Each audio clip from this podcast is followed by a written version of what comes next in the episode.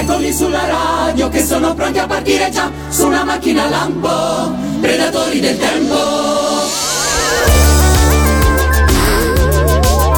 Ricordando film e giochi, cartoni alla tv e persino le canzoni di Sanremo.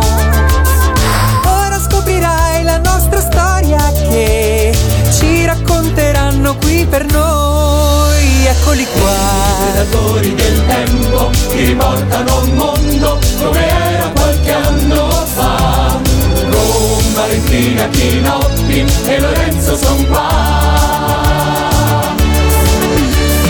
Navigatori del tempo che rivivono il mondo qui su Radio Animati e poi rendono tierna la storia questi splendidi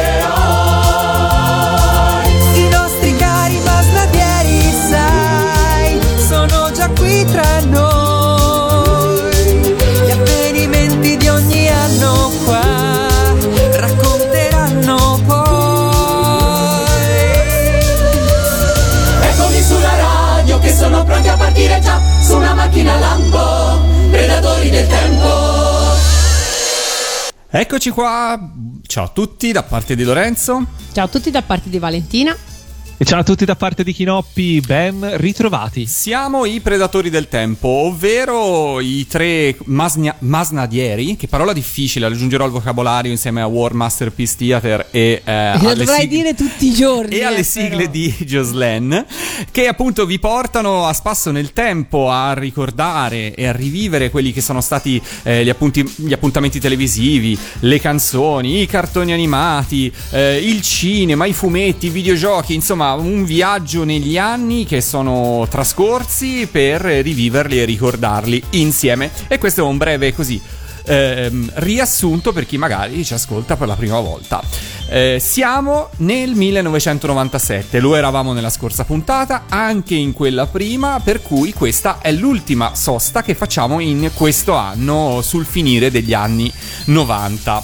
Eh, Si avvicina alla fine del secolo. si avvicina alla fine del secolo, però ancora non si parlava di Millennium Bugs, ancora non c'era tutta questa questa ansia secondo me da fine, da fine millennio eravamo sempre immersi negli anni 90 il 2000 non era così lontano però insomma eravamo ancora molto concentrati sugli anni 90 Vero.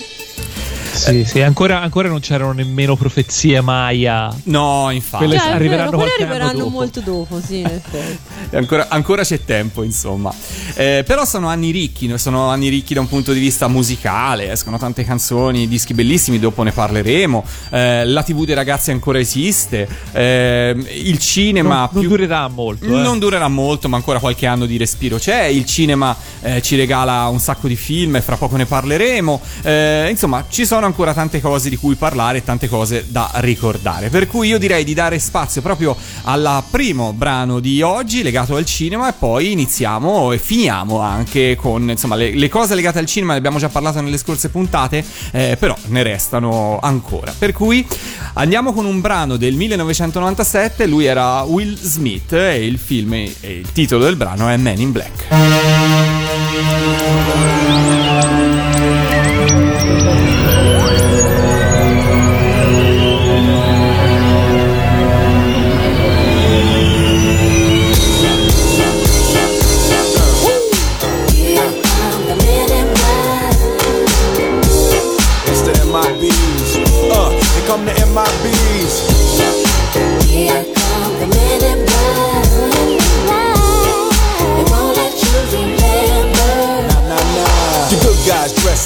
Remember that, just in case we ever face to face and make contact. The title held by me, MIB, means what you think you saw, you did not see. So don't blink, be what was dead is now gone. Black suit with the black Ray Bans on. Walk in shadow, move in silence, guard against extraterrestrial violence. But yo, we ain't on no government list. We straight don't exist, no names and no fingerprints. Saw something strange, watch your back, cause you never quite know where the MIBs is at. Uh, and Here come the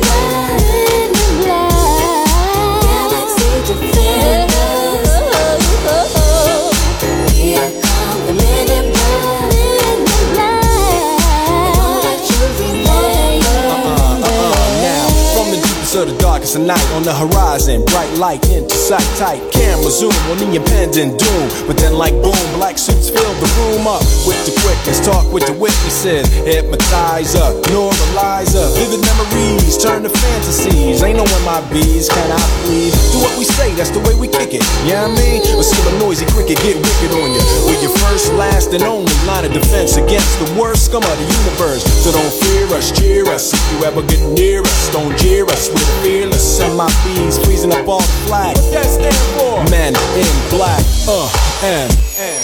The men in black.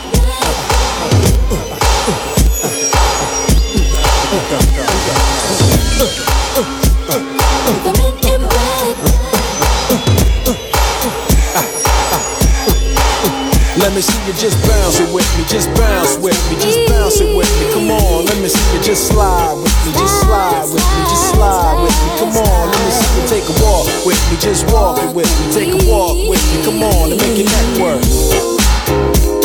Now freeze. The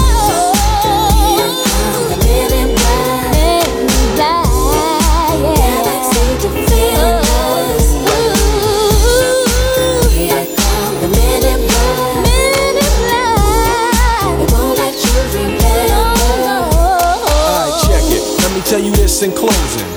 I know we might seem imposing, but trust me, if we ever show in your section, believe me, it's for your own protection. Cause we see things that you need not see, and we be places that you need not be. So go with your life, forget the Roswell crap, show love to the black suit, cause that's the men in, that's the men in. Here the men in black.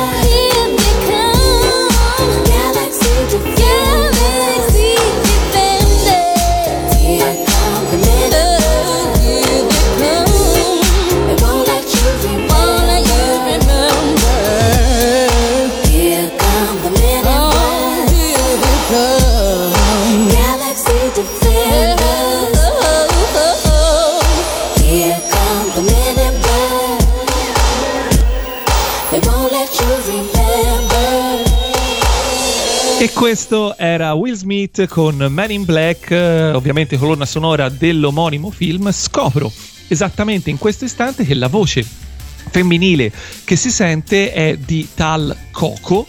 eh, artista RB eh, americana che boh, a quanto pare eh, credo abbia fatto fondamentalmente questa e basta, credo sia famosa veramente solo per questa partecipazione a questo pezzo.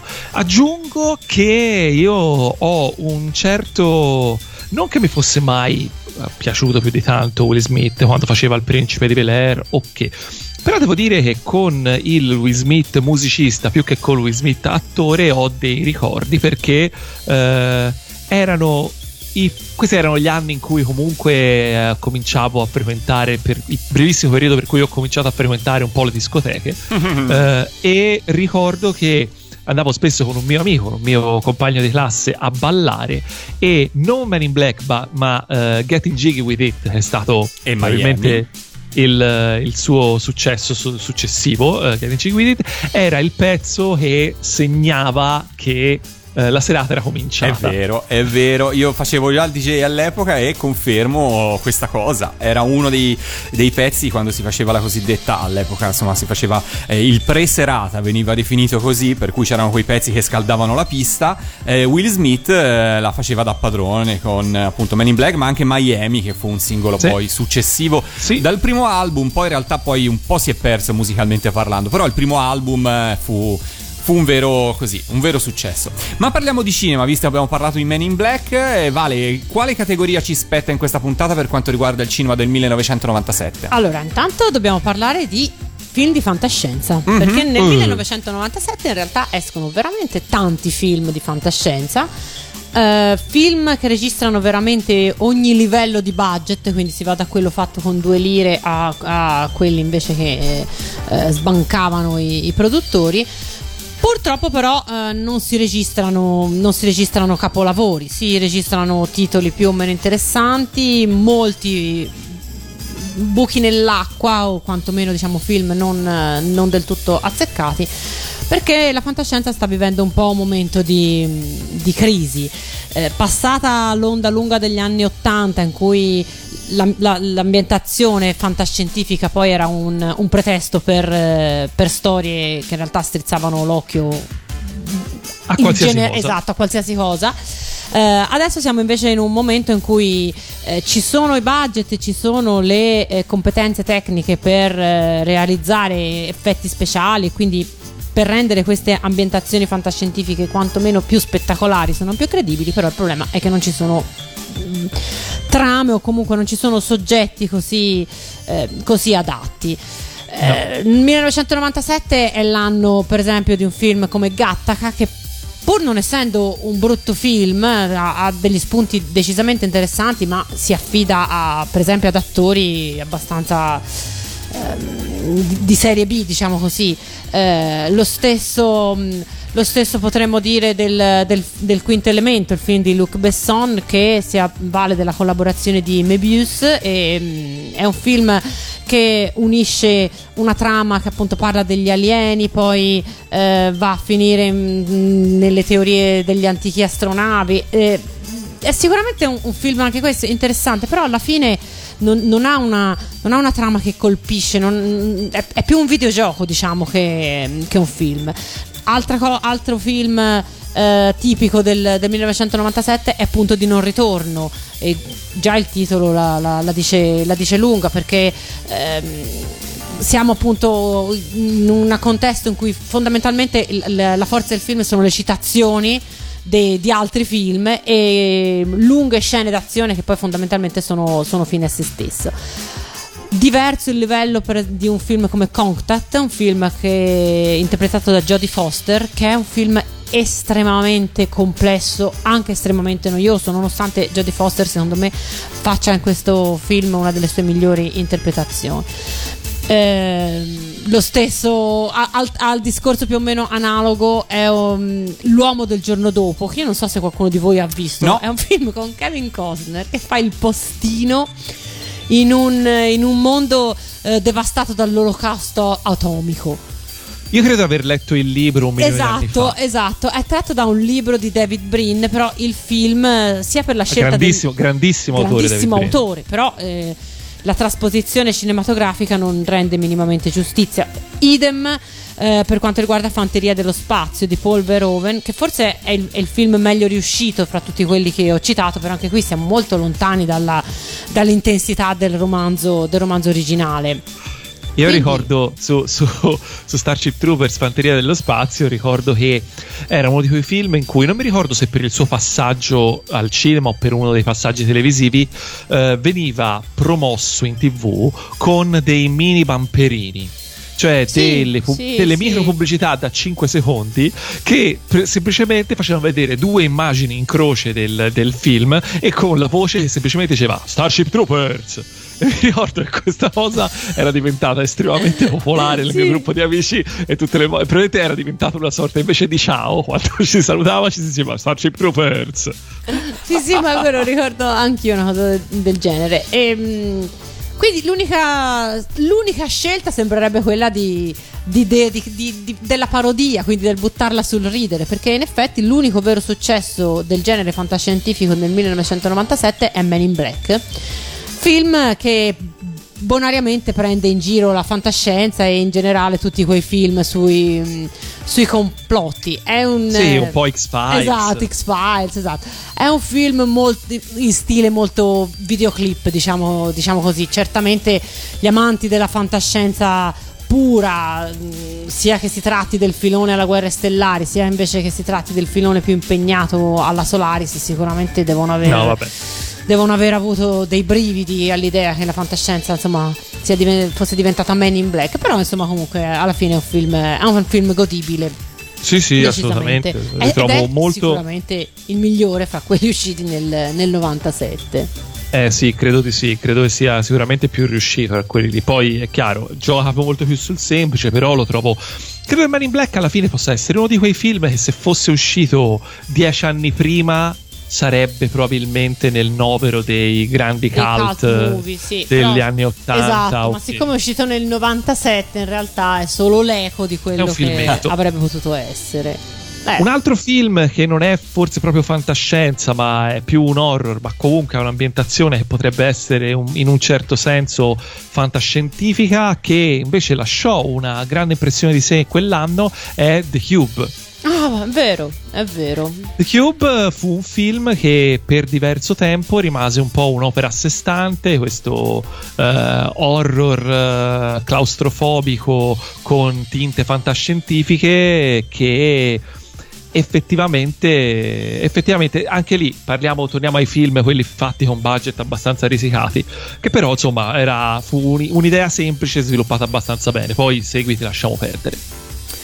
Esatto. Ehm, Man in Black, tra l'altro, appunto, aveva, aveva dalla sua anche una, una colonna sonora insomma, che, che si fa ricordare, l'abbiamo già ascoltata, ma io ricordo anche altre canzoni che poi nel film si sentivano e avevano, rendevano appunto il tutto abbastanza, abbastanza godibile, scorrevole.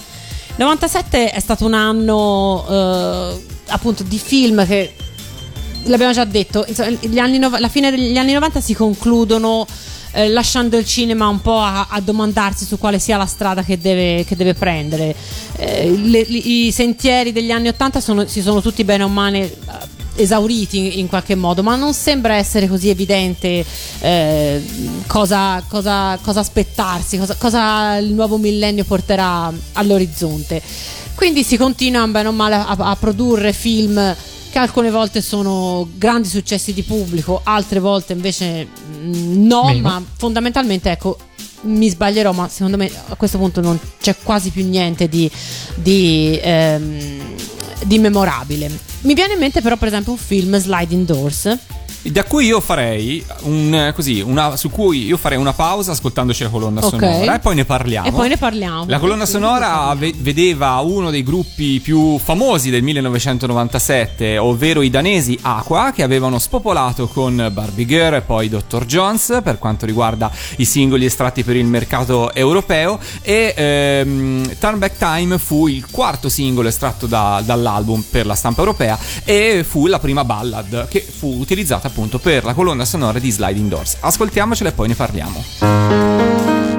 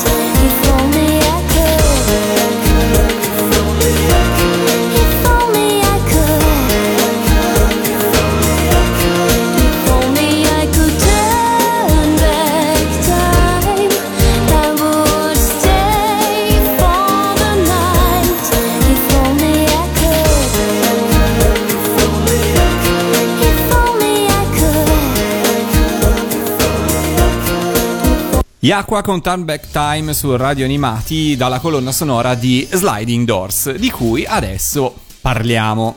Che Questo un- l'ho visto. Eh, l'hai visto? L'ho visto al cinema, l'ho visto. Com'è possibile? Eh. Cioè, nel 97 eri praticamente Ero al sempre cinema. al cinema. Dov'eri- dov'era Lorenzo nel 97? Al cinema. Esatto. Allora, eh, Slide Indoors, cosa dire di Slide Indoors? Beh, la trama, intanto due parole sulla trama. Eh, la protagonista eh, viene licenziata e eh, durante il viaggio di ritorno, appunto eh, che affronta con animo eh, comprensibilmente abbattuto, eh, praticamente pe- eh, sta correndo per prendere la metropolitana e improvvisamente l'azione si, si sdoppia e procede in parallelo. Nella- in una delle, del- del- delle ramificazioni della storia lei eh, ha, un- cioè, ha una conclusione di un certo tipo, invece nell'altra eh, la conclusione è completamente diversa. Eh, in realtà non, non si può raccontare la trama perché altrimenti si svela il, eh, il- il trucchetto.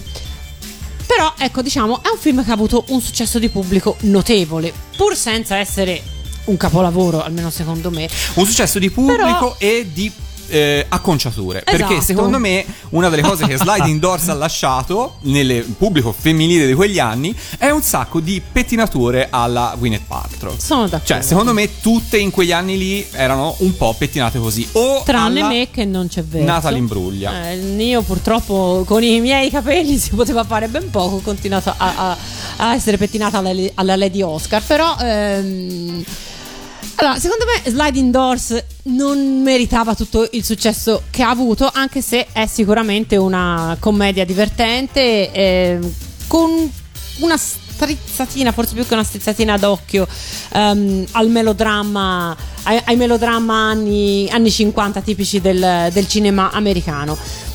Mm, Tu che l'hai visto, cosa ti è piaciuto esattamente di questo film? Ma io l'ho visto, ma non questo non significa che sia uno dei miei film eh, Ah, preferiti. No, ricordo fu un film piacevole. Ehm, recitato alla fin fine abbastanza bene, ehm, non così scontato. mi- è carina l'idea della È doppia. carina, infatti, Anche perché poi in d'accordo. fondo devo dire che il termine sliding doors è entrato poi. Esatto. Lo usiamo anche nella nostra lingua italiana. Chi ha visto il film e, sa la e conosce la trama, eh, quando deve raccontare appunto di qualcosa, di dire come sarebbe andato se fosse Eh, infatti io- successo qualcosa in maniera diversa, uno cita Lì- tutt'oggi sliding Lì ti doors. volevo, infatti. È un film che è entrato eh, nel- nell'immaginario collettivo, secondo me, ben oltre i suoi reali valori cinematografici. Questo io l'ho sempre trovato più Perché secondo me eh, ci ha permesso di trovare un termine per identificare qualcosa eh, che come sarebbe andato se questo potrebbe essere il- la traduzione in italiano, insomma.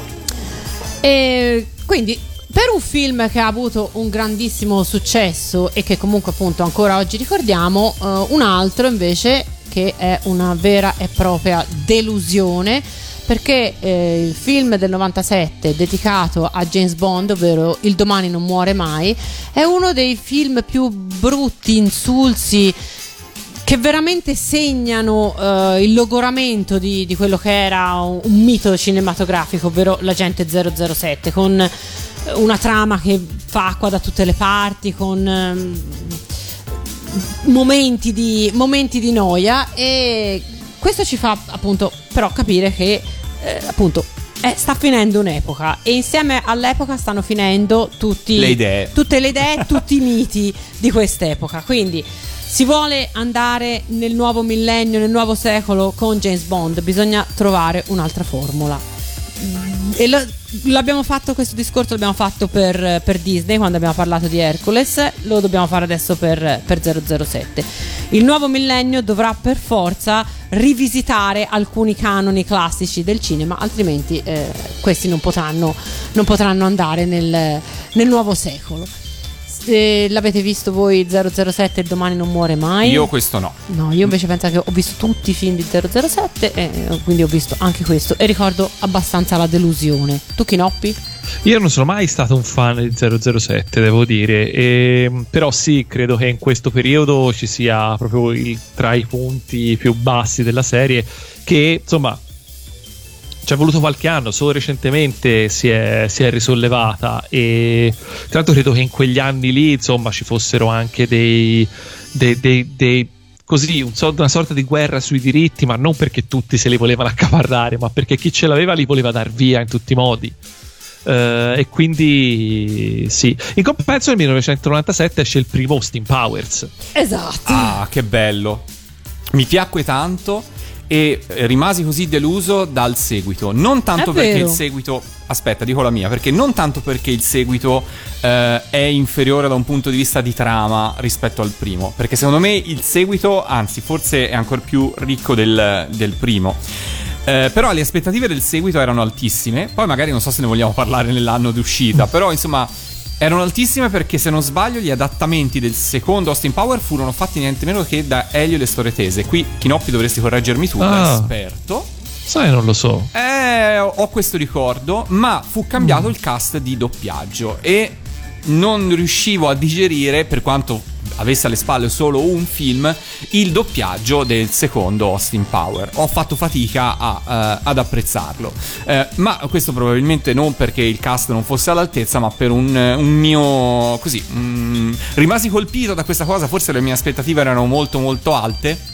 E quindi, mm, insomma, rimasi un po' così. Però, vabbè, carina la canzone anche di Madonna del secondo. Per cui Austin Power, secondo me. Ecco, secondo me Austin Power potrebbe uscire anche un terzo capitolo. Perché no? A distanza di tempo potrebbe. potrebbe Ma magari, magari sarà, sarà già programmato, chi lo sa. Chissà, un reboot, eh, quantomeno. Finiamo parlando di cinema, dobbiamo finire citando eh, il cinema italiano, che il 97 eh, ha avuto eh, una grande produzione cinematografica anche per quanto riguarda l'Italia. Ora non, non possiamo eh, citarli tutti, però un film almeno va citato, perché nel 1997 esce La vita è bella, un film eh, scritto, diretto, interpretato da Roberto Benigni, che è una rilettura molto personale eh, della tragedia del- dell'Olocausto. È un film che a distanza di anni mh, fa vedere un po' troppo una certa stilizzazione, insomma, anche se all'inizio fu, u- ebbe un, un grosso, um, un grosso impatto emotivo sui- su- sugli spettatori, secondo me negli anni l'ha un po' perso questo impatto. Purtroppo, secondo me, lo ha perso anche per la- lo sfruttamento commerciale veramente che è stato fatto e del film e della colonna sonora eh, scritta da Nicola Piovani che do- nel- nelle intenzioni de- degli autori avrebbe dovuto eh, evocare un certo tipo di atmosfere e anche indurre un certo tipo di riflessioni ma ora come ora è utilizzata per qualunque cosa. La canzone del, della mm, eh, sia la, la canzone diciamo de- dei titoli sia poi tutte le tracce ehm, tutti appunto tutte le, le musiche all'interno del film io le ho sentite abbinare alle situazioni più assurde e quindi chiaramente boh, secondo me questo le ha, fatto perdere un po' della, della poesia di, di questo, di questo film voi cosa ne pensate? Allora, io ammetto di non averlo visto, ma di non averlo visto stavolta non per distrazione, perché in realtà i film di Benigni io li ho credo visti più o meno tutti. Eh, però io dico la verità, dopo aver visto in vita mia Schindler List mi sono ripromesso di non eh, rivedere film sul tema. Ehm, non perché non reputi importante il tema che viene trattato, ma perché personalmente, anzi lo conosco molto bene, ho avuto eh, la fortuna di avere insegnanti che fin dalle scuole eh, medie mi hanno eh, fatto leggere libri, da L'intramontabile diario di Anna Frank, è terribile in tutto e per tutto, al sacchetto di biglia di Joseph Joffo, sicuramente più, più digeribile, e poi appunto a Schindler List. Ecco, io non sono, mm, cioè, mm, ho, ho sempre evitato l'argomento da lì in poi, diciamola così, quindi per me è stata una scelta. Io l'ho visto e vabbè, l'ho detto prima cosa, cosa ha E per lasciato tutti i noppi invece? Io l'ho visto, ovviamente, mi è piaciuto molto. Ehm, capisco un po', posso capire un po' le critiche che la Vale muove a tutto questo, nel senso che poi è veramente... Allora, è un film comunque ruffiano. Sì, bravo. È un film, è un film comunque ruffiano, però è un film che specialmente in quel contesto lì, specialmente per chi è abituato a, eh, a conoscere Benigni come un, un, un comico fondamentalmente, i suoi film erano film da ridere e quanto ridere, perché insomma Johnny Stecchino, giusto per citare uno dei più recenti a quel momento, era veramente divertente. Eh, ti arriva e ti spiazza ti spiazza, ci sono un paio di momenti che spiazzano veramente tanto e, e quindi capisco il successo, capisco che sia piaciuto molto agli americani, capisco che sia piaciuto molto a me e a praticamente tutte le persone che l'hanno visto, capisco che col senno di poi uno possa fare dei ragionamenti ulteriori e dire eh, beh non, forse non è eh, insomma non è il film perfetto che sembrava alla prima visione però secondo me tutto sommato rimane eh, una pietra miliare del cinema italiano e ha ragione Ok. Abbiamo chiuso col cinema? Abbiamo chiuso. E allora ascoltiamoci un altro brano. Stavolta facciamo un salto invece per quanto riguarda la TV del 1997, perché il 1997 segna il ritorno in Rai di Gianni Boncompagni e con la trasmissione eh, Macao. Vi ricordate Macao? Io Sì. vagamente, sì, non, non Diciamo l'ho mai che fu seguito. una sorta di eh, insomma una trasmissione che in parte ricalcava il modello di Non è la Rai, ma stavolta ci sono anche personaggi maschili. Eh, c'è una conduttrice che è Alba Parietti, però anche qui più che una vera e propria conduttrice, diciamo che è colei che tiene un po' il fil rouge della trasmissione. Sono personaggi meno male sconosciuti e improbabili, eh, dalla ballerina di Siviglia alla studentessa fuori corso, insomma è qualcosa di particolare, come Gianni Boncompagni, che era un genio, insomma, ci sapeva eh, regalare. Non fu un, diciamo, un, ci fu un grandissimo boom da un punto di vista di ascolti, ma indubbiamente diventò un piccolo cult della TV. E allora ascoltiamoci un po' di, dei, dei brani che facevano parte della colonna sonora di questa trasmissione, furono poi raccolti in un album.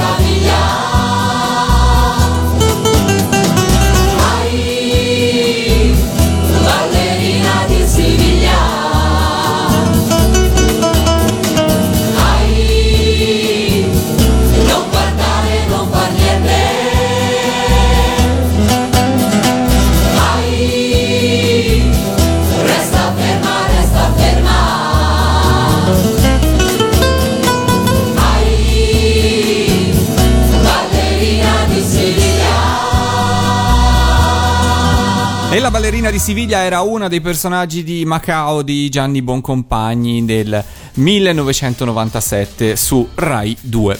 E dalla TV eh, mh, cambiamo argomento, ma restiamo ovviamente nello stesso anno perché i predatori del tempo, quando si affezionano ad un anno, insomma, almeno tre puntate ci stanno. Per cui ancora per un po' restiamo nel 1997. Ma il, chino, il nostro Kinoppi ci porta dove?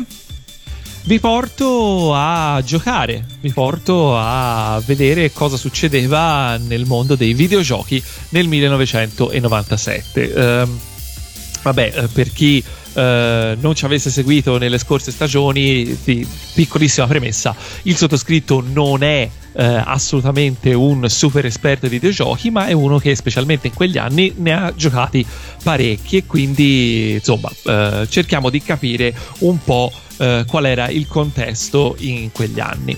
Allora, 1997. 1997 siamo ormai entrati eh, a pieno, completamente nell'era del 3D, eh, con la terza dimensione che non solo eh, fa, va per la maggiore in sala giochi, ma ormai è entrata nelle case eh, di tutti quanti grazie eh, sia alle prime schede video super pompate per PC, ma soprattutto alla PlayStation, la cui potenza, vi ricordiamo, non va assolutamente sottovalutata.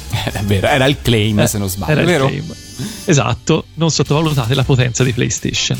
Il giovane Kinoppi invece nel 1997 la sottovalutava e come se la sottovalutava perché eh, era da poco passato eh, dall'Amiga con eh, lacrimevoli eh, AD al PC rigorosamente senza scheda super pompata che io mi sono sempre rifiutato nel corso della mia vita di comprare Ehm, Eh, però all'epoca era abbastanza indispensabile avere un acceleratore grafico, forse più che una scheda grafica.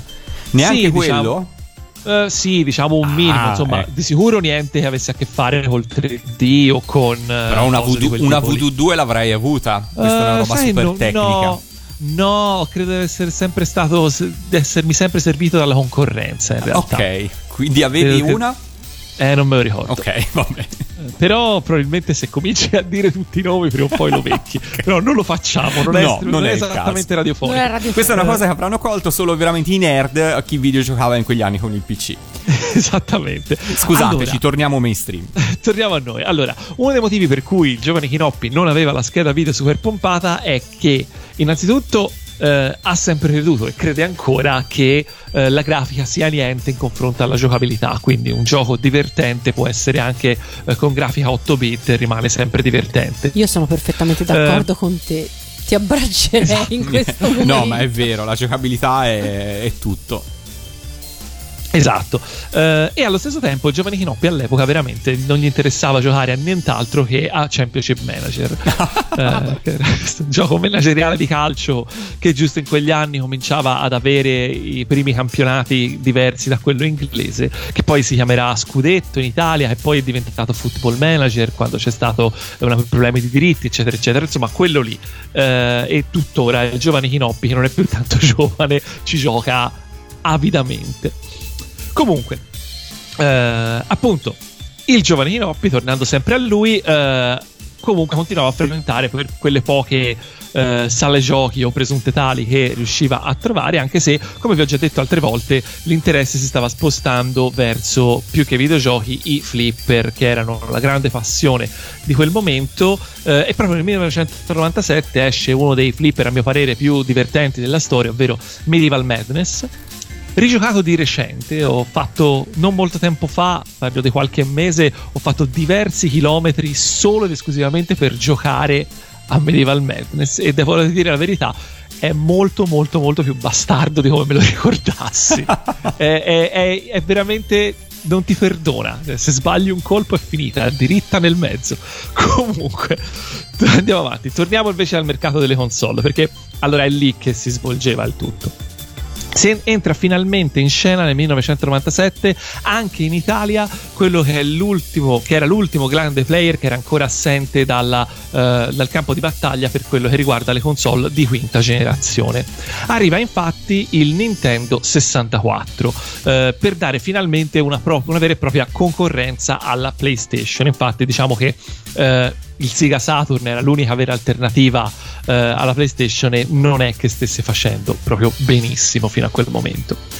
Il Nintendo 64 è una console molto molto particolare anche Uh, vista col seno di poi, ma anche lì per lì. Ha avuto una gestazione lunghissima. Basti pensare che insomma solo in Giappone è uscita un anno e mezzo dopo PlayStation e Saturn. E questo ovviamente Uh, creava già un disavanzo perché comunque uh, tutte, molte delle persone che nel frattempo avevano comprato la PlayStation e sono tante non è che avrebbero comprato anche il Nintendo 64 uh, oltre al fatto come avevamo già detto anche per le precedenti generazioni che eh, appunto PlayStation e anche Saturn potevano già contare su un parco giochi decisamente grande, mentre invece Nintendo 64 ovviamente all'uscita eh, gioco forza non poteva averne altrettanti. Eh, e eh, Nintendo 64 aveva anche un enorme difetto che eh, proprio un difetto di progettazione che rese appunto poi alla lunga impossibile eh, colmare questo, questo gap. Teniamoci conto, rendiamoci conto che alla fine eh, della produzione eh, PlayStation venderà più di 100 milioni di pezzi contro poco più di 30 milioni del Nintendo 64, quindi stiamo parlando del triplo, che insomma non è assolutamente poco. E qual era questo difetto di progettazione? Questo difetto era la scelta del supporto per i videogiochi, perché al contrario di Sony e Sega, i dirigenti Nintendo credevano che eh, il pubblico non avrebbe accettato il CD come supporto per i, per i, videogiochi. Pensavano che alla gente non sarebbe piaciuto, non avrebbero immaginato il CD come comunque una cosa per ascoltare la musica e non per eh, infilare in una console e giocare a un gioco. Quindi eh, rimasero fedeli alla buona vecchia cartuccia. Ma quindi eh, secondo te non per un discorso di antipirateria? Anche per quello, certamente, si trovano tantissime possibili spiegazioni, però la più curiosa mi sembra questa, tra le varie che si trovano. Poi sì, ci fu un discorso di antipirateria, ci fu un discorso anche di, eh, ovviamente, eh, Nintendo produceva in casa le cartucce, quindi c'era anche una sorta di, di, di, guadagno in questo senso, perché praticamente solo loro le potevano produrre, quindi gli sviluppatori dovevano per forza passare da loro per produrre fisicamente i giochi. E proprio questo eh, fu una cosa che cominciò ad allontanare eh, gli sviluppatori. Questo, ma soprattutto eh, il fatto che molto semplicemente la cartuccia aveva eh, una dimensione massima di 64 megabyte, mentre voi tutti sapete benissimo che il CD ne ha 650 se spingi bene fino a 700. Esatto. Quindi ovviamente in un momento in cui i eh, grafica e sonoro spingevano e che tutte le software house spingevano per riuscire a dare più, più, più, più splendore, più profondità sia alla grafica che al suono, alle animazioni, eccetera, eccetera, i soli 64 mega di spazio diventarono presto, molto presto, un problema assolutamente insormontabile. Spinse addirittura alcune delle software house che eh, lavoravano con Nintendo praticamente da sempre, che avevano contribuito a fare il successo di Nintendo e viceversa. Nel corso degli anni eh, andarono via, mollarono Nintendo eh, e il caso più emblematico di questo fu Square Enix, ovvero la casa produttrice di Final Fantasy che si accasò eh, con Sony e fece uscire per PlayStation uh, Final Fantasy VII fu un successo incredibile che è stato forse tra tutti i Final Fantasy quello che ha contribuito maggiormente a far conoscere uh, la saga in Occidente, un po' anche grazie ovviamente alla diffusione della PlayStation stessa in tutto il mondo, però anche insomma al fatto che probabilmente che Final Fantasy diventa in quel momento un tipo di gioco molt, da, da un tipo di gioco estremamente giapponese quindi un JRPG duro e puro si allarga un po' e eh, grazie alla grafica e alle animazioni diventa un pochino più eh, di appeal mainstream comunque voglio dire alla fine anche Nintendo 64 non è che non avesse giochi belli eh? cioè eh, allora non possiamo non citare Super Mario 64, benché fosse uscito in realtà già nel 1996 in Giappone, esce in Italia nel 97 insieme alla console e eh, fa porta per la prima volta Mario nella terza dimensione ed è un gioco eccezionale. In tanti lo definiscono forse il platform più bello di tutti i tempi. Non che non ce ne siano stati altri dopo belli, però eh, quelli dopo, tutti quelli dopo eh, del- di, di Super Mario riprendono comunque il sistema di controllo da Super Mario 64. È stato Super Mario 64 che ha veramente fatto un miracolo di creare per la prima volta un sistema di controllo di un certo tipo per un platform 3D che poi è rimasto fondamentalmente lo standard. Hanno creato un nuovo standard e insomma, eh, scusate se è poco. No, non è poco. Tra l'altro, Eh. sulla PlayStation mi permetto di aggiungere una piccola Certo. curiosità, visto che tu l'hai detto, l'hai citata prima, appunto, nella guerra dei supporti, eh, cartuccia versus CD. C'è da dire che le primissime edizioni della PlayStation 1 ehm, sono tutt'oggi molto ricercate dagli amanti eh, cosiddetti audiofili perché montavano un chip, un cosiddetto DAC, quindi un convertitore da digitale ad analogico, eh, di primissima qualità. Per cui se a casa avete una vecchia PlayStation, i primissimi modelli avevano dietro anche un'uscita RCA, che per intendersi è la classica uscita con gli spinottini uno bianco e uno rosso, beh sappiate che avete un ottimo CD player, se non la volete usare più per i videogiochi sappiate che avete un, eh, un CD player con un grandissimo, un, un buon insomma eh, chip eh, DAC, per cui sicuramente legge CD audio meglio del lettore DVD eh, o di altri lettori di bassa, ehm, a basso budget. Chip Duck Stop. Stiop.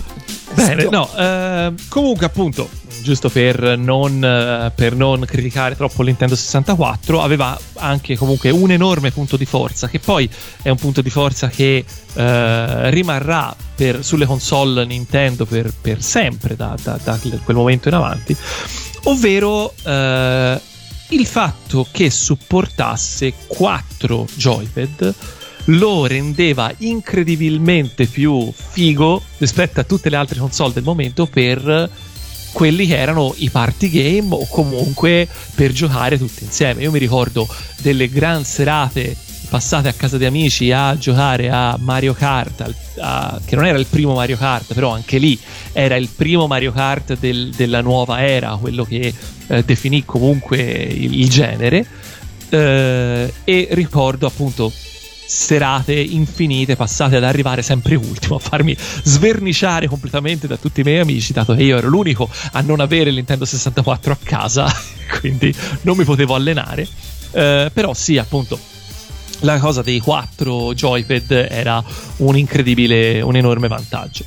Eh, ad ogni modo la, eh, il- in quegli anni lì il progresso tecnologico andava talmente veloce nel campo dei videogiochi e comunque della grafica tridimensionale eh, e del sonoro che ehm, una rivoluzione dietro l'altra davvero. Tant'è che questa quinta generazione di, eh, di console eh, è stata la più corta in assoluto e eh, terminerà già nel 2000 con l'arrivo di PlayStation 2 che darà il via diciamo ufficiale alla sesta, alla sesta generazione. Tre anni per una generazione di videogiochi, anche se in realtà si può parlare di quattro, visto che eh, in- nel resto del mondo uscì tutto più o meno tra il, tra il 95 e il 96, diciamo 96.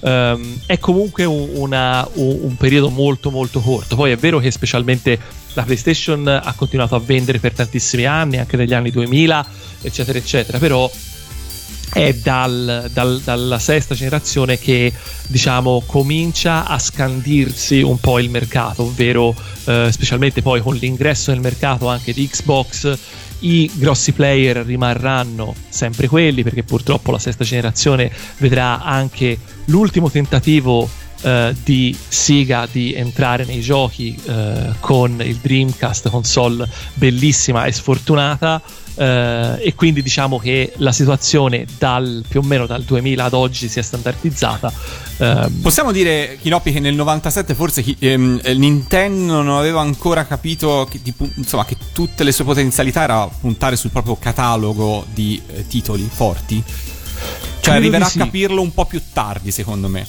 Io credo che Nintendo sia comunque mh, un po'. Non so se, se loro sono stati eh, un po' schiavi di se stessi, schiavi del personaggio, tra virgolette, nel senso di volersi sempre e comunque distinguere dalla massa e di fare comunque eh, scegliere ha per principio una soluzione diversa da quello che scelgono gli altri, perché insomma la- la- il fatto di non abbracciare il, il CD è stato una scelta abbastanza inspiegabile all'epoca da, da- da tutti anche. Se si trovano se cercate in rete articoli dell'epoca comunque la gente non se lo spiega.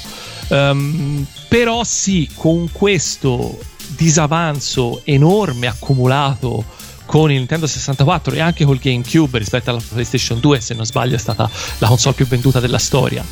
Ehm, riuscirono poi sono riusciti poi appunto puntando su quelle che sono le loro caratteristiche innate a recuperare questo svantaggio e, e a superare alla grande con la Wii per esempio che poi sarà la console più venduta della sua generazione. Tra l'altro incredibilmente la Wii sarà se vedi le percentuali di vendita tra la Wii e la PlayStation 3, che era eh, la sua diretta concorrente, è negli Stati Uniti che c'è la, la differenza più grossa, non in Giappone, come uno potrebbe pensare.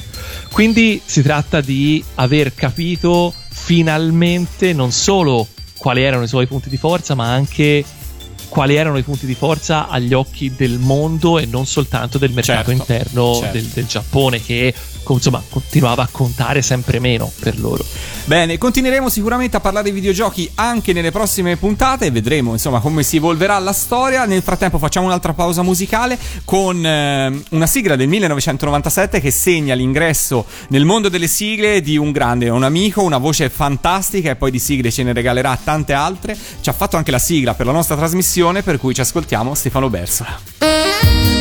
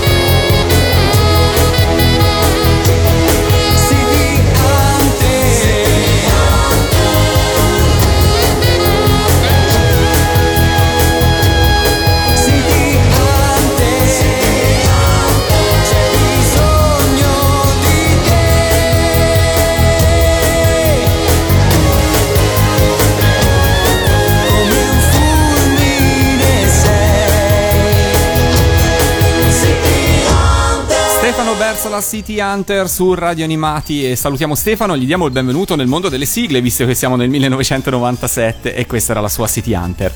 Da uh, i videogiochi passiamo a tutt'altro argomento, passiamo ai libri del 1997 perché anche qui, beh, c'è, mm, c'è, ce n'è di Ce materiale. n'è di materiale, certo, perché nel 1997 non si può non ricordare l'uscita di Harry Potter e la pietra filosofale.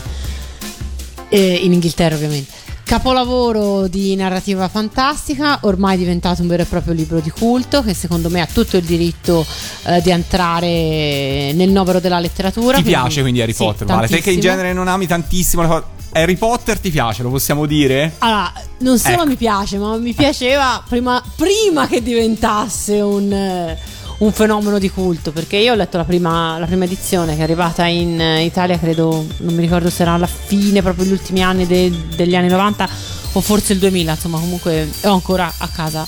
tutti prima edizione di Salani. Prima, della prima edizione di Salani, esatto, quella con gli sbagli di, di traduzione. Eh, Ok. E secondo me, appunto, è, un- è una saga originale sia per quanto riguarda la trama e anche e soprattutto per il modo con cui J.K. Rowling reinventa e riutilizza il grandissimo patrimonio letterario della, della tradizione inglese. Quindi, insomma. Non è soltanto un libro di, di maghetti, non è soltanto un fantasy, non è soltanto un libro per bambini, anche se secondo me chi sa scrivere per, per i giovani lettori, per i ragazzi, è uno scrittore con la S maiuscola, quindi se anche non avete più l'età per eh, i maghi e le streghe, ma non avete letto Harry Potter, leggetelo assolutamente perché vale la pena. Allora, io devo dire che non l'ho mai letto e non avevo mai visto neanche un film. Poi ho avuto una full immersion dei film per il momento. Io devo dire la verità che a me i film non hanno detto niente. No, ok, no. a me invece sono piaciuti molto e a questo punto però ti faccio una domanda perché io avevo invece letto e visto ovviamente anche tutto quello che è legato al mondo eh, di Tolkien e del Signore degli Anelli, lo Hobbit, Silmarillion, insomma tutto quello che è il mondo tolkieniano come si dice qua in Italia. È improprio il paragone fra i due mm, autori? Allora, no e sì. Perché, guarda, ti dico Allora. una cosa: è che io so, eh, qui so che quanto eh, siano, come dire, fedeli i, i tolkieniani, quindi vi prego di portare pazienza per quello che sto per dire. Però ti dico un'impressione che ho avuto molto personale nel paragonare i due mondi. Poi mi dici se sono di fuori Vai. oppure no. Allora, eh, la cosa bella di Harry Potter, così come è bella in tutte le, le cose scritte da Tolkien, è il fatto che ogni, hanno creato un mondo e in questo mondo tu come lettore puoi veramente spaziare riempirti la testa di domande del tipo ma cosa c'è? Eh, eh, come è nata questa cosa? Perché siamo arrivati a questo punto? Eh, cosa è contenuto in quel libro di incantesimi? Perché questo personaggio ha fatto questo? Per cosa c'è nella storia di questo personaggio? Per cui c'è una, come dire, una profondità in tutti i personaggi e nella trama che è creata che poi nel- si sviscera nel- nei vari eh, mm, capitoli di Harry Potter ma che in fondo potrebbe anche considerarsi infinita. Questo avviene anche in Tolkien. Diciamo che forse in Harry Potter c'è una eh, facilità e una leggerezza, forse anche dettata da un periodo storico diverso in cui è stato scritto, per cui è tutto molto più fruibile. Sono sicuramente anche diverse le premesse con cui sono state scritte due, eh, le due saghe, eh, perché eh, J.K. Rowling scriveva per, eh, per diletto e ehm, ha sempre scritto, diciamo, con l'idea poi, prima o poi, di, eh, di vendere quello, di vendere il suo romanzo. Quindi, cioè, lei si poneva già come scrittrice mh, nel, nel senso vero e proprio del senso commerciale, anche se vogliamo così dire del, del termine. Tolkien ehm, scriveva eh, per sp- spinto diciamo da, motiva- da motivazioni più accademiche. Lui eh, era in eh, contatto con altri, con altri studiosi come lui della, della lingua della, mh, della storia medievale inglese e in qualche modo ehm, si, pro- si proponeva di creare un, eh, un, un mondo letterario che desse vita a quella mh, a, un, a diciamo, a un universo mitologico che eh, la lingua eh, anglosassone eh, non aveva. Quindi diciamo l'equivalente di un eh, appunto di un apparato mitologico ehm, che c'era appunto per, per alcune per le lingue romanze ma che mancava per esempio per, per la lingua inglese. Quindi questo è quello che c'è al, a monte diciamo della concezione del, del Signore degli Anelli.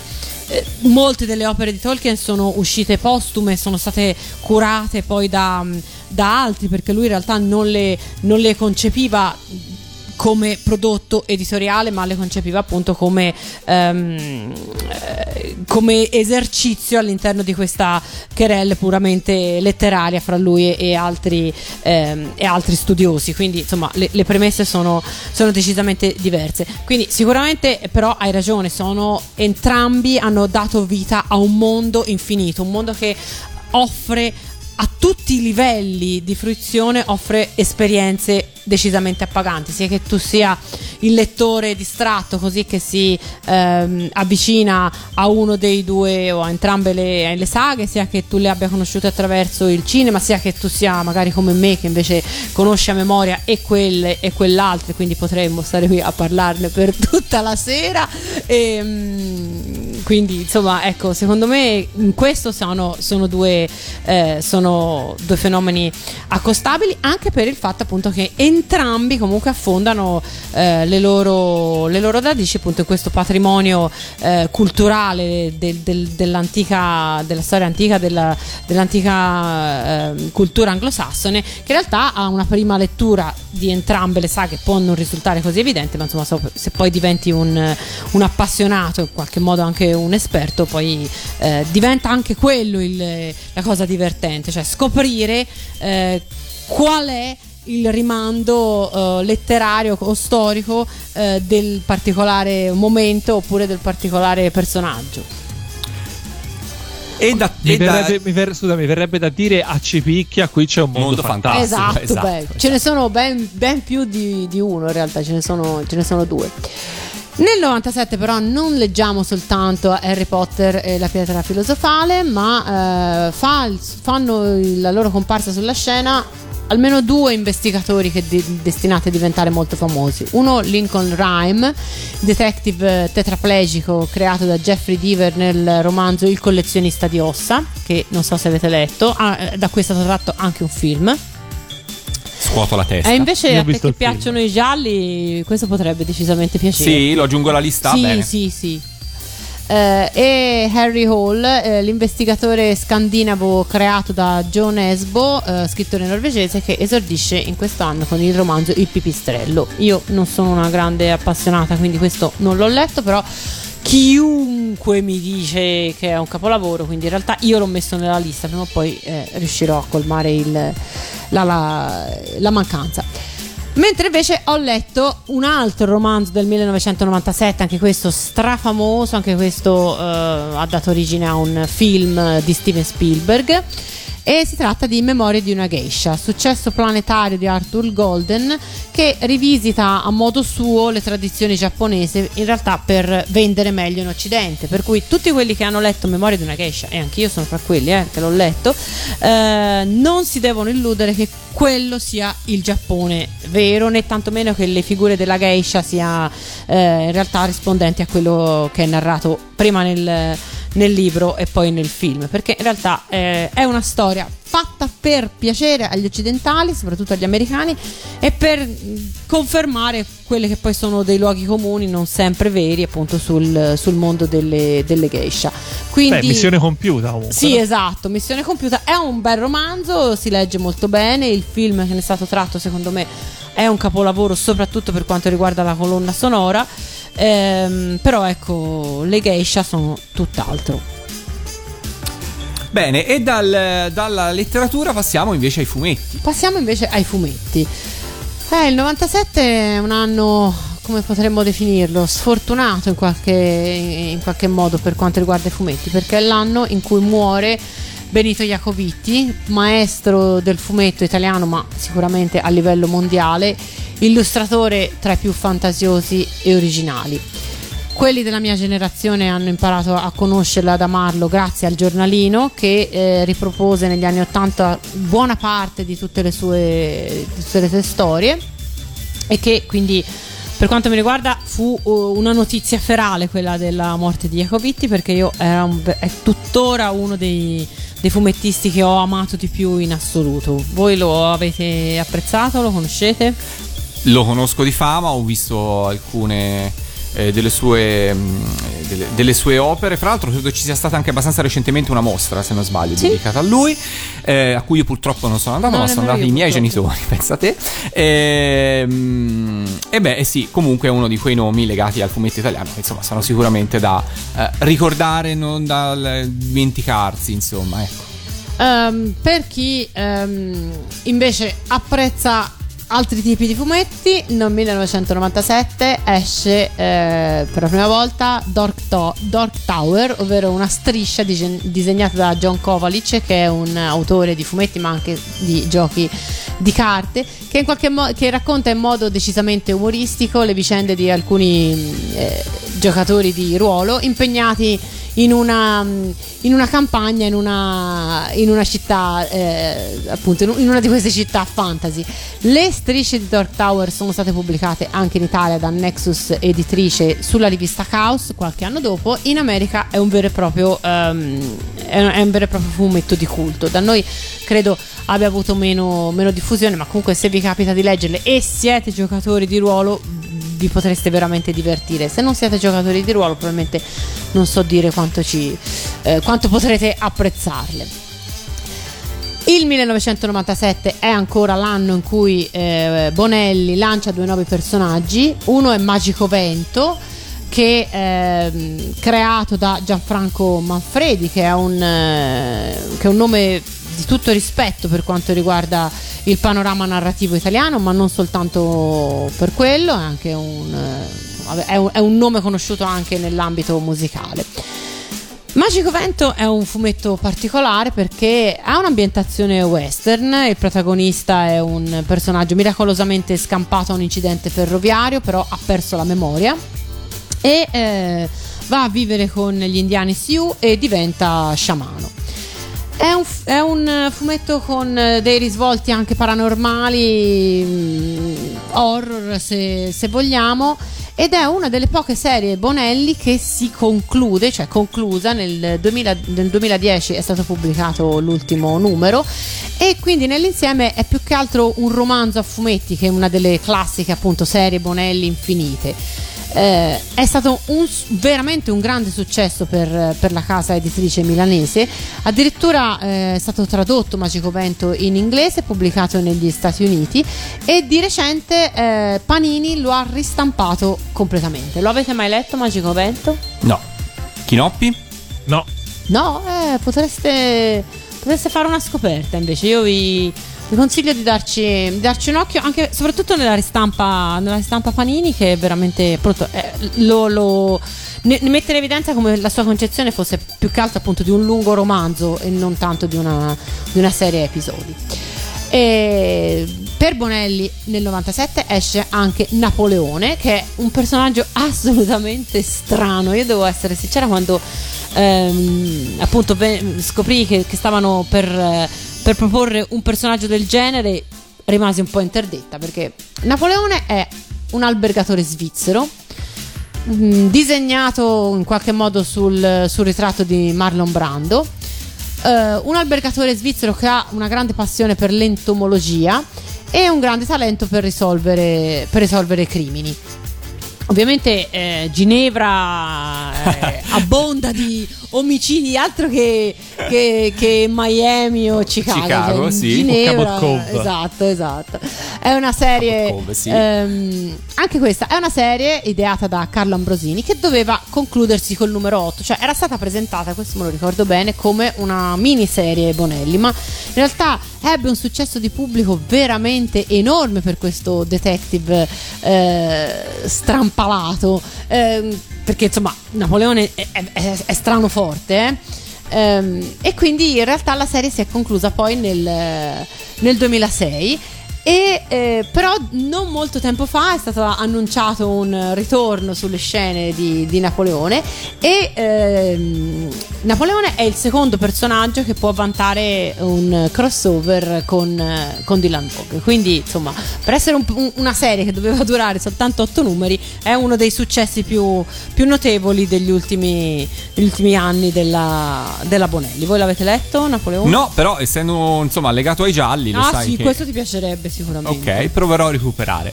Chiudiamo qui anche per quanto riguarda i fumetti e eh, visto che appunto abbiamo citato in, in- in questa, in questa puntata eh, il, il grandissimo eh, Giacovitti, ascoltiamoci un pezzo del 1964 dedicato a Coco Bill. Questo è Remo Germani con la ballata di Coco Bill. Ce l'ha chiesto Valentina e quindi noi non possiamo che accontentarla.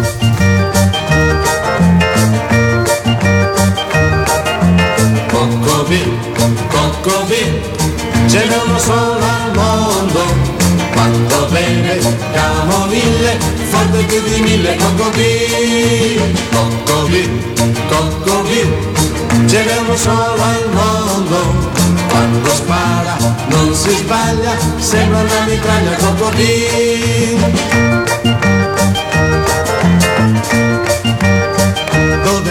Non si sa, una casa non ce l'ha, gira il mondo col cavallo e 200 rivoltelle per cacciare i banditi e difendere i deboli. Il più grande dei cowboys è Coco Bill. Coccovì, Coccovì, ce n'è uno solo al mondo. Quando beve forte più di mille Coccovì, Coccovì, Coccovì, ce n'è uno solo al mondo. Quando spara non si sbaglia, sembra una mitraglia Coccovì.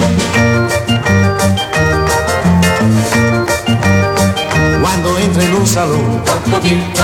Ne sistema più di uno. Gioca a fare lo sceriffo. Dei nemici si fa un baffo. Non c'è niente da fare. Coccobile è invincibile. Il più grande dei cowboys È Coccobile Coccovì, Coccovì, ce n'è uno solo al mondo.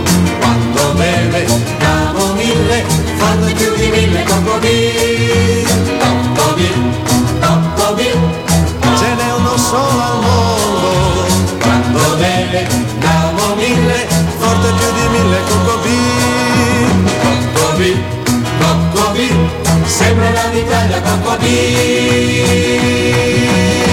Yeah, questo sound così anni 60, Di anni ma 60. è fantastico, è fantastico. Qua ai Predatori del Tempo non ci facciamo mancare niente, e- però dobbiamo così, come dire, andare verso la conclusione anche di questa puntata dedicata al lu- 1997 per l'ultima volta. Se volete recuperare le precedenti potete andare sul nostro sito www.radioanimati.it, cercare la nostra trasmissione e trovare un po' come fare per riascoltare le puntate precedenti. Passiamo alla musica, passiamo alla musica del 1997. Già abbiamo fatto così mm, un excursus nel Festival di Sanremo nella precedente puntata, ma adesso parliamo invece di quello che ha dominato le classifiche di quell'anno.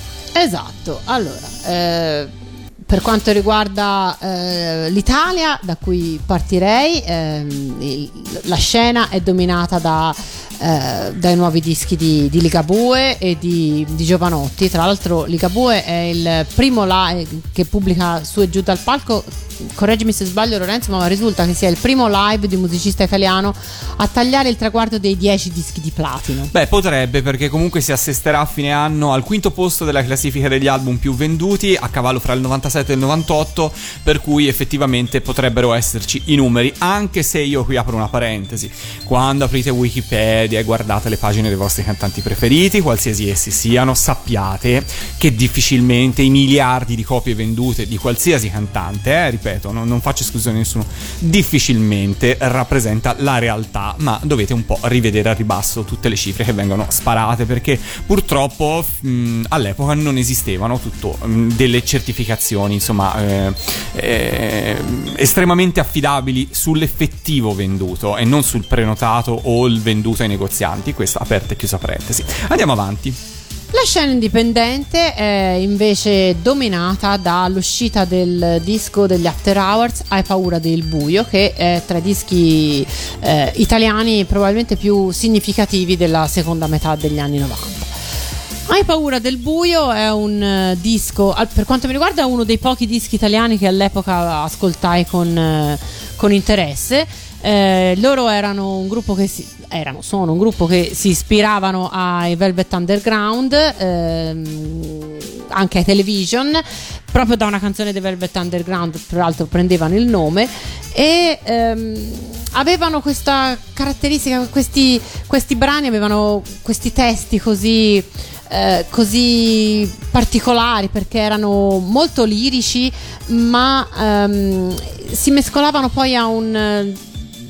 Era una sorta di, di- di- di collage, ecco, era una sorta di collage musicale, sia dal punto di vista del, de- del testo che dal punto di vista della, della musica. E effettivamente cosa, cosa, cosa, cosa veniva fuori? Veniva fuori una specie di. ehm, di ambiguità ecco, sonora all'ascolto che secondo me aveva veramente un, un- un grande impatto. Era proprio come, come se tu avessi tanti, tanti, tanti pezzettini incollati più o meno eh, in modo da creare un nuovo, un nuovo testo. Però era, era interessante anche cercare di capire, di riconoscere eh, se erano citazioni, se erano poesie, se erano ehm, a loro volta invece ehm, brani di altre, di altre canzoni del- de- de- magari dello stesso album.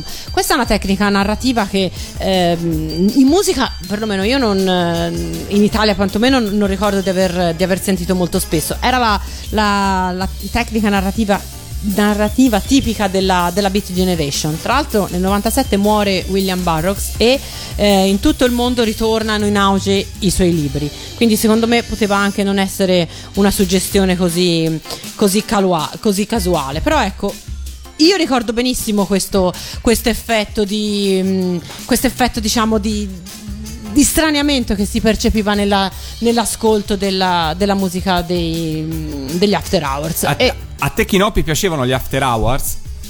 Allora, no. Ammetto che gli After Hours sono sempre. non mi sono mai troppo piaciuti musicalmente. eh, non eh, mi sono mai stati simpatici loro, devo essere sincero.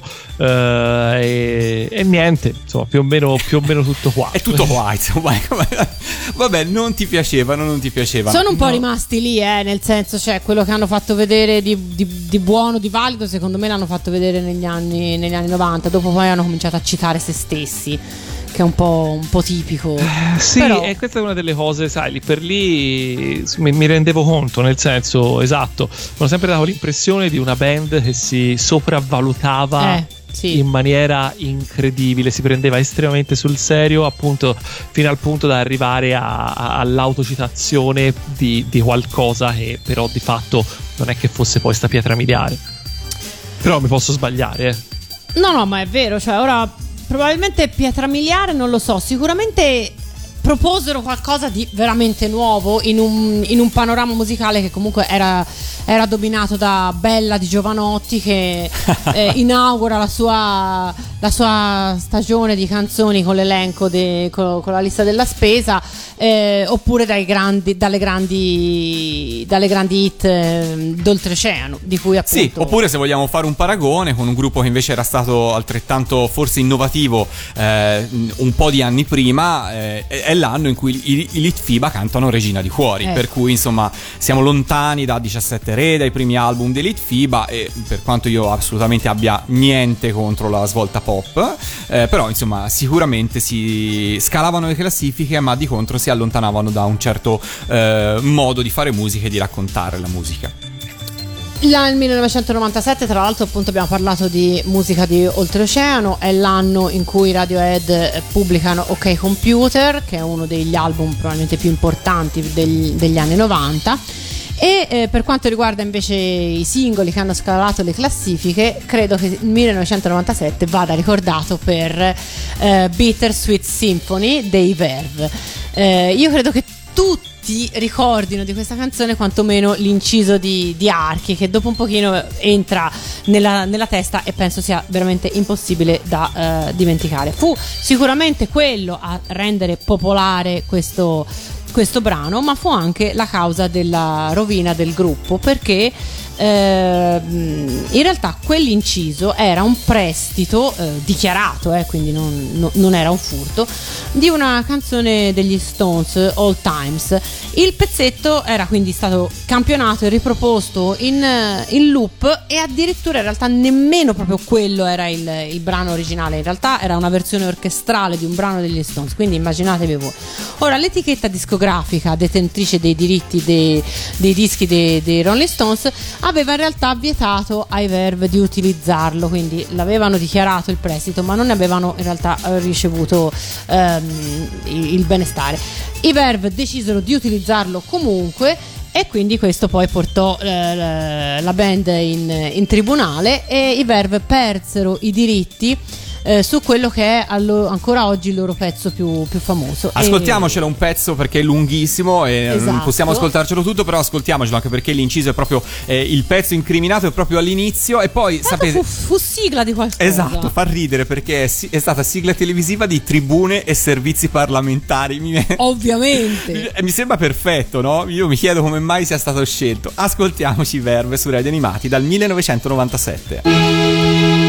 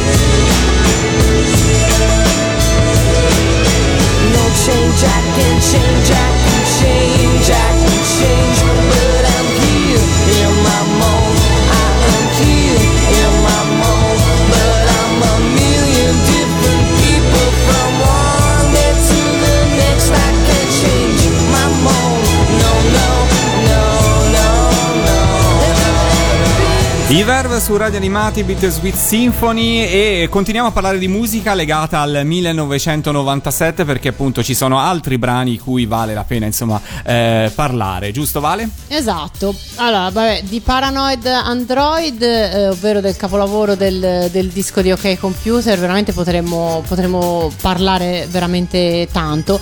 In realtà di tutto questo disco potremmo, potremmo parlare perché è un, è un capolavoro. Eh, come- co- non saprei, come, non saprei come, altro, come altro definirlo perché è complesso ma nello stesso tempo non è, eh, non è quel cervellotico che dopo un po' eh, stanca l'ascolto quindi secondo me raggiunge un perfetto equilibrio di complessità di concezione di mh, eh, equilibrio musicale e nello stesso tempo anche appunto di, di confezione di confezione ben riuscita Chinoppi Radiohead Verve? Allora, Verve assolutamente no. Bittersweet Symphony mi, è- mi ha stufato dopo 20 minuti. Ok. Che tra l'altro è la durata della canzone. esatto, Esatto, tra l'altro sì. dura quella O meglio, dura 6 minuti, ma sembra ne duri 20. invece ok Eh, computer dei Radiohead I Radiohead sono uno di quei gruppi che ho riscoperto un po' dopo perché io ovviamente eh, questi gruppi che escono fuori dal nulla, tra virgolette, nel senso The Bands eh, era un discone. Ehm, escono un po' fuori diciamo dal nulla e tutti li, li- li- li trattano come se fosse stata la loro band preferita da sempre io mi- queste cose mi, mi allontanano io non riesco a purtroppo non riesco a non sempre riesco a, eh, a- a distinguere tra, tra il valore intrinseco dell'opera e eh, diciamo come la si racconta nel, con come la gente la prende, la, la analizza e cosa ne dice. Per cui ho dovuto aspettare che la gente smettesse di parlare dei Radiohead per riuscire a, ad ascoltarli con una certa con una certa neutralità. E devo dire che insomma comunque anche OK Computer è un, è un buon disco senz'altro Tra l'altro, eh, il eh, Paranoid Android è stato anche sigla eh, finale di, eh, di una serie, giusto? Sì, è vero. Una serie nipponica, ehm, correggimi, Kinopi, Ergo Proxy, giusto? Sì, è vero. Sì. È una serie, giusto? Sì, è una serie. Per cui, insomma, ha avuto, e infatti è in programmazione su Radio Animati. Quindi, ah, ah. Eh, continuando a parlare di musica, il 97 è, la- ehm, è l'anno in cui esce Be Here Now degli Oasis che contiene Stand By Me, che secondo me è una delle più belle canzoni che hanno scritto. Poi ehm, è anche un anno in cui veramente non si contano le, le- le hit, le canzoncine, diciamo così.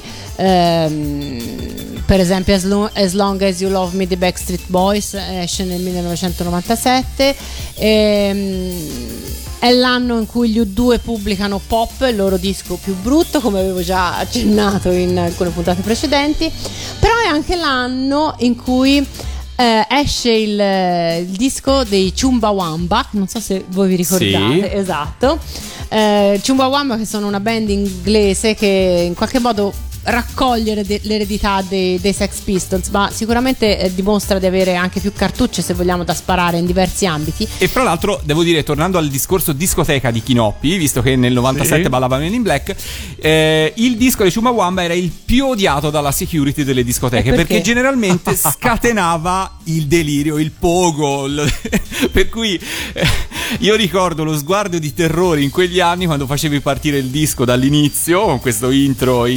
indimenticabile e, e poi su- sull'attacco proprio del pezzo il, del- il del- il degenero per cui era uno dei pezzi forti anche in discoteca in quegli anni.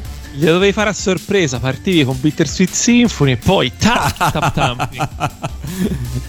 Sì sì. Beh comunque fra le canzoncine di quegli anni io eh, citerei anche ehm, beh allora eh, sicuramente Barbie Girl l'abbiamo accennato prima Esatto. fu un po' una eh, rivelazione ma anche Dr. Jones che fu il singolo dopo è l'anno eh, in cui ehm, eh, abbiamo detto prima eh, Elite FIBA con il- la loro regina di cuori e il ritmo la regola degli amico degli, degli la regola dell'amico degli 883 ehm, Bella di Giovanotti La cura di Franco Battiato il primo album delle Spice Girl Laura non c'è Discotech degli U2 che non so quanto gli amanti degli U2 abbiano insomma ricordino con piacere però insomma è sicuramente un la Valentina pezzo non di sicuro No, Valentina no ma eh, infatti, per cui è sicuramente uno dei pezzi eh, da, da ricordare di, di quell'anno. Brit di Midge Ure, eh, Ah, legato a una campagna pubblicitaria della Swatch che insomma eh, spopolò in quegli anni e, e Candle in the Wind di Elton John eh, dedicato alla morte di Lady D eh, fu un altro grande grande successo. anche I've Been Missing You di Puff Daddy e Notorious che... Oddio. esatto che non Fu so il se singolo voi- più venduto nel Esatto. 1997. E non so se lo sapete, visto che oggi siamo andati su questo, su questo argomento. Anche qui si tratta di una canzone che eh, utilizza un, eh, un brano di Sting, come appunto eh, si va? può capire dal, dal titolo. Ma il disco uscì prima che Sting avesse effettivamente firmato il permesso per l'utilizzo del brano. E quindi, come nel caso dei Verve, scattò eh, di nuovo la, la querela e quindi si- di nuovo si andò in tribunale. Anche qui eh, Sting vinse, vinse la causa e I've Been Missing You è tuttora il brano che gli rende eh, 2000 dollari al giorno, ancora oggi.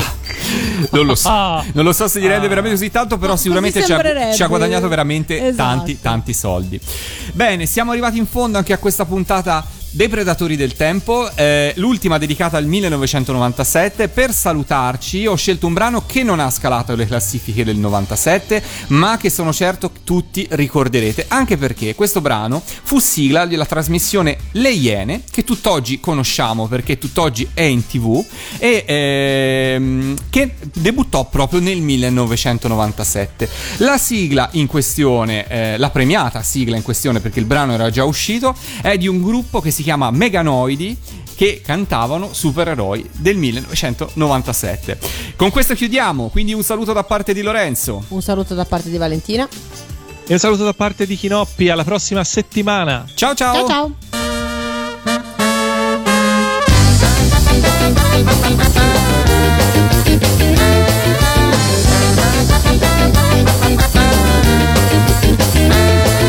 Con gli occhi sempre attenti, i denti luccicanti Incute più timore se gli occhiali porta i guanti. Su quattro ruote a piedi, in moto alla centrale La loro armata è forte ed è impossibile fuggire. Soldati dell'impero, combattono i ribelli Che passano con rosse 120 su garelli. La strada ormai è invasa dalle forze del male L'impero è minacciato da un verbale. Supereroi contro la municipale. Supereroi contro le forze del male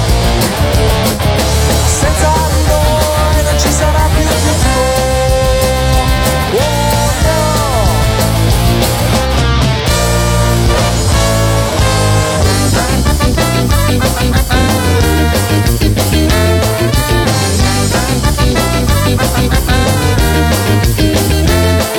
Andavo a cento all'ora per baciare la bimba mia Quando tocca a quel punto mi ritrovo circondato. Credevo d'essere solo e disturbato nella via. Credevo di fuggire alla vendetta dello Stato. Ma adesso è iniziata una rivoluzione Che streccia per le strade senza l'assicurazione E che farà gonfiare le vene del mio collo Gridando tutti in Vespa.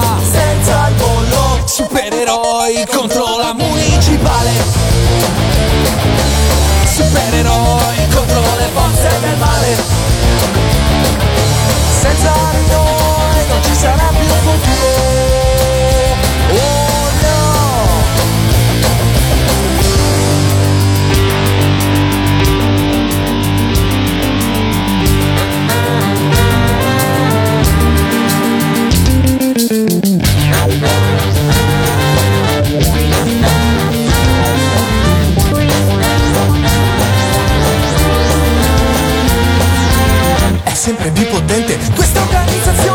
un zigliare al fianco. È un'altra situazione per posteggiare in centro. Ci sono i supereroi. Supereroi contro la municipale. Supereroi contro le forze del male.